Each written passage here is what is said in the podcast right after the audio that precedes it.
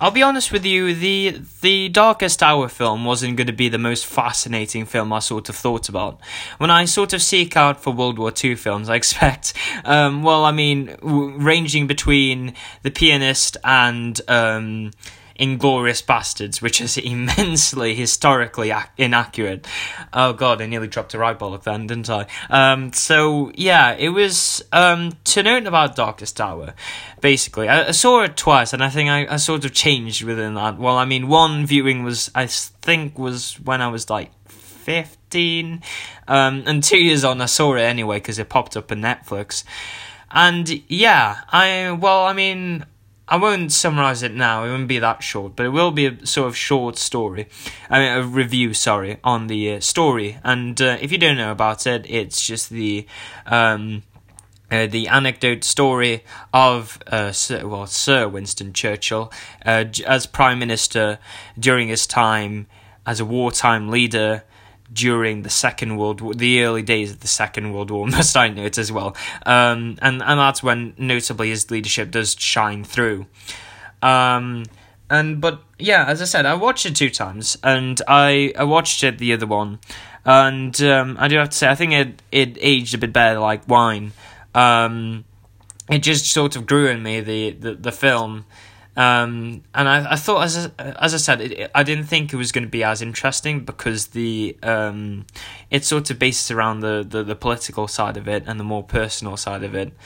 Um, but there's a sort of relatability you find with uh, well Winston really Churchill, um, and it, it's the he didn't go in the you know the perception is almost that he he became a legend overnight, and um, as soon as he got the opportunity, as soon as the weak uh, Chamberlain who's who's dying of cancer throughout the film, so I can't you can't really there's not much humiliation placed on him, um, but rather sort of tragedy because um, he's just sort of dying, um, and noting on Chamberlain, he it starts out with the House of Commons debate, and the idea of Grand Coalition forms around the idea that they do not want Chamberlain. He's sort of in for like, well, I mean, five minutes of the film as prime, ten minutes the tops as as prime minister in the film, and then he he gets booted out, and then Churchill gets placed in as Conservative leader, and they enter the Grand Coalition, which is another idea I just learned about on the second time reading. There's a, there's a lot I probably didn't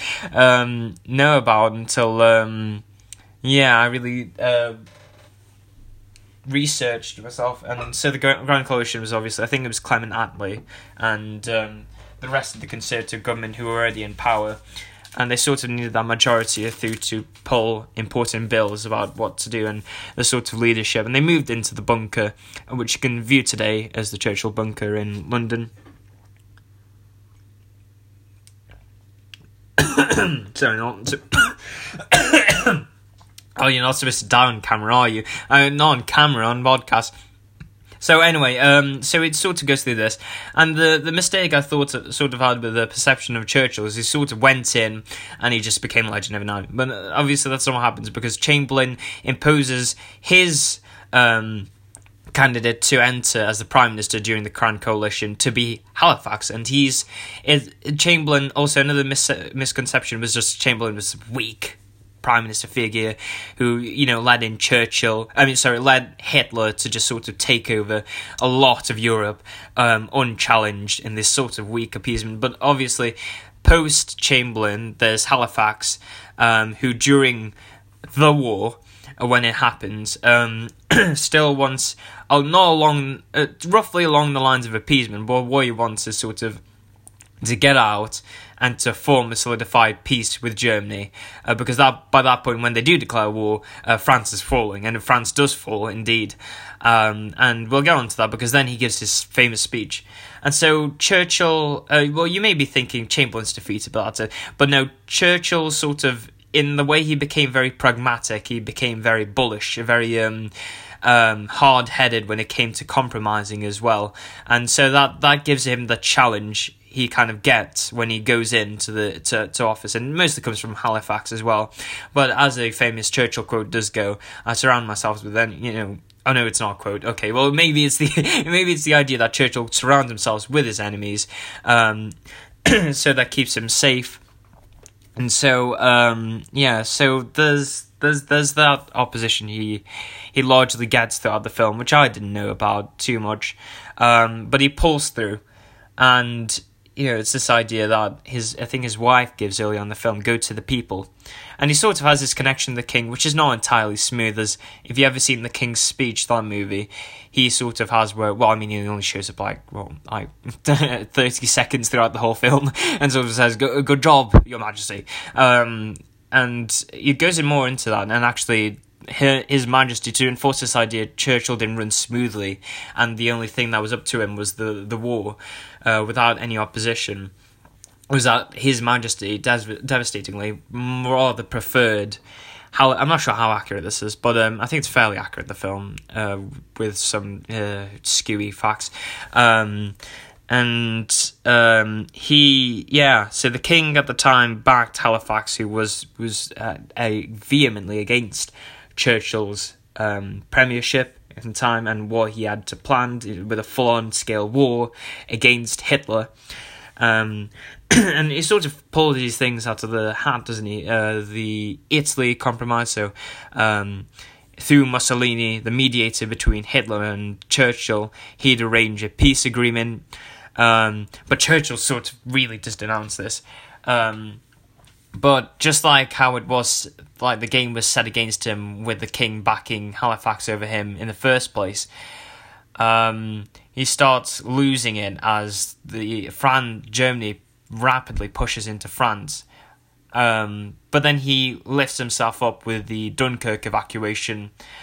But still, he has to go to the Commons the next day and sort of propose the entire, you know, the national spirit to be uplifted and I found that interesting because obviously with um with your plans not going ahead, even though you have the vision for it, um, and he goes to FDR as well, the American president at the time, and he doesn't back him. Um, it, it really gives the idea that he pulls through the end, that it enforces that message: "We shall never surrender." Um, as his per, you see his personal battle, which is quite um, unique to the film. I'm not sure I haven't seen any of the Churchill films to be honest, um, but you see him really pulling through, um, and I quite like that throughout the film. Um, and I think that that's what made it interesting for me. That that sort of, as I said, relatability and that personal connection you feel with him that makes that wartime message even more stronger. You know, throughout what people's doubts may have against you, it becomes something of a personal um, message um, and so he goes to the people. He sort of goes on the. Um, this is what I mean about historical accuracies being a bit skewy. I think it's just more of a metaphor. They went on the underground and sort of talked to the people. He was like, um, you know, was taking down names, and he was sort of like, well, th- this person, this person, this, this, that. And before the main thing, I think it was in like the House of Commons corridors and he was addressing his party or government or whatever. Well, he's just his his party of his government most definitely, and sort of said, um, well, you know, the, these swastika banners off the parliament. Would you like that? No, no, they cried back. And that gives him the confidence to then go forward to the House of Commons. And also says, these are the testaments given by the people. Um, would you let, you know, it's almost saying, would you let these people down? They say no. And so he's charged, up. he goes into the House of Commons and convinces, and, you know, the whole, he gets a thunderous round of applause, um, of here, here, sorry, because I can't applaud. I think, I'm not sure.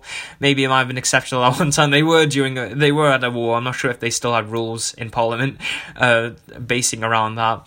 Um, sort of thing, but he gets a rapturous amount of, um, you know, uh, cheers and applause, um, and the the film wraps up on that.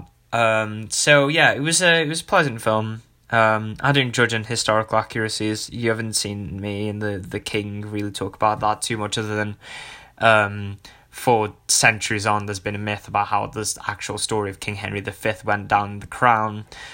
Um, and I think it fairly is historically accurate, and it brings into new light, and as I said, it enforces that message of we shall never surrender, and that sort of British spirit that Churchill brings along um, in the face of adversity. There's also that personal connection you may have with people doubting you through life, um, and when the odds are stacked against you, as an aging old man especially, who almost looks like, well, why has he been elected when, you know, you have Halifax a man with a more realistic deal, a more realistic, you know, compromise, freshly baked out of the oven, only for um, you to share it with Mussolini so that you can have peace with Hitler. Um, and yet, you know, just Churchill pulls through. And um, it re- really did a great job of showing um, his spirit through that film. And I think it was quite a fitting tribute. Uh, yeah, really just a neat film. Um, nothing too spectacular, but it, I think it's just a very nice, short and sweet sort of movie. Yeah. Uh, so that was the darkest hour. Um, as a side note, I guess I should just say, like many other videos and whatever I may doing, uh, maybe doing, uh, that might be, um, I don't know, metaphors between the war and what's going on right now with coronavirus. You know, to whatever troubles you're going through, I know that everyone across this whole nation and this entire earth, indeed, um, I want to go out to all, and I hope you just keep on going uh, to strengthen yourselves and other people around you if you're a carer or whatever. Um, and you know that famous quote by Churchill never will go out of my mind, and um, it's uh, we we shall never we shall never surrender. Okay, thank you. Goodbye.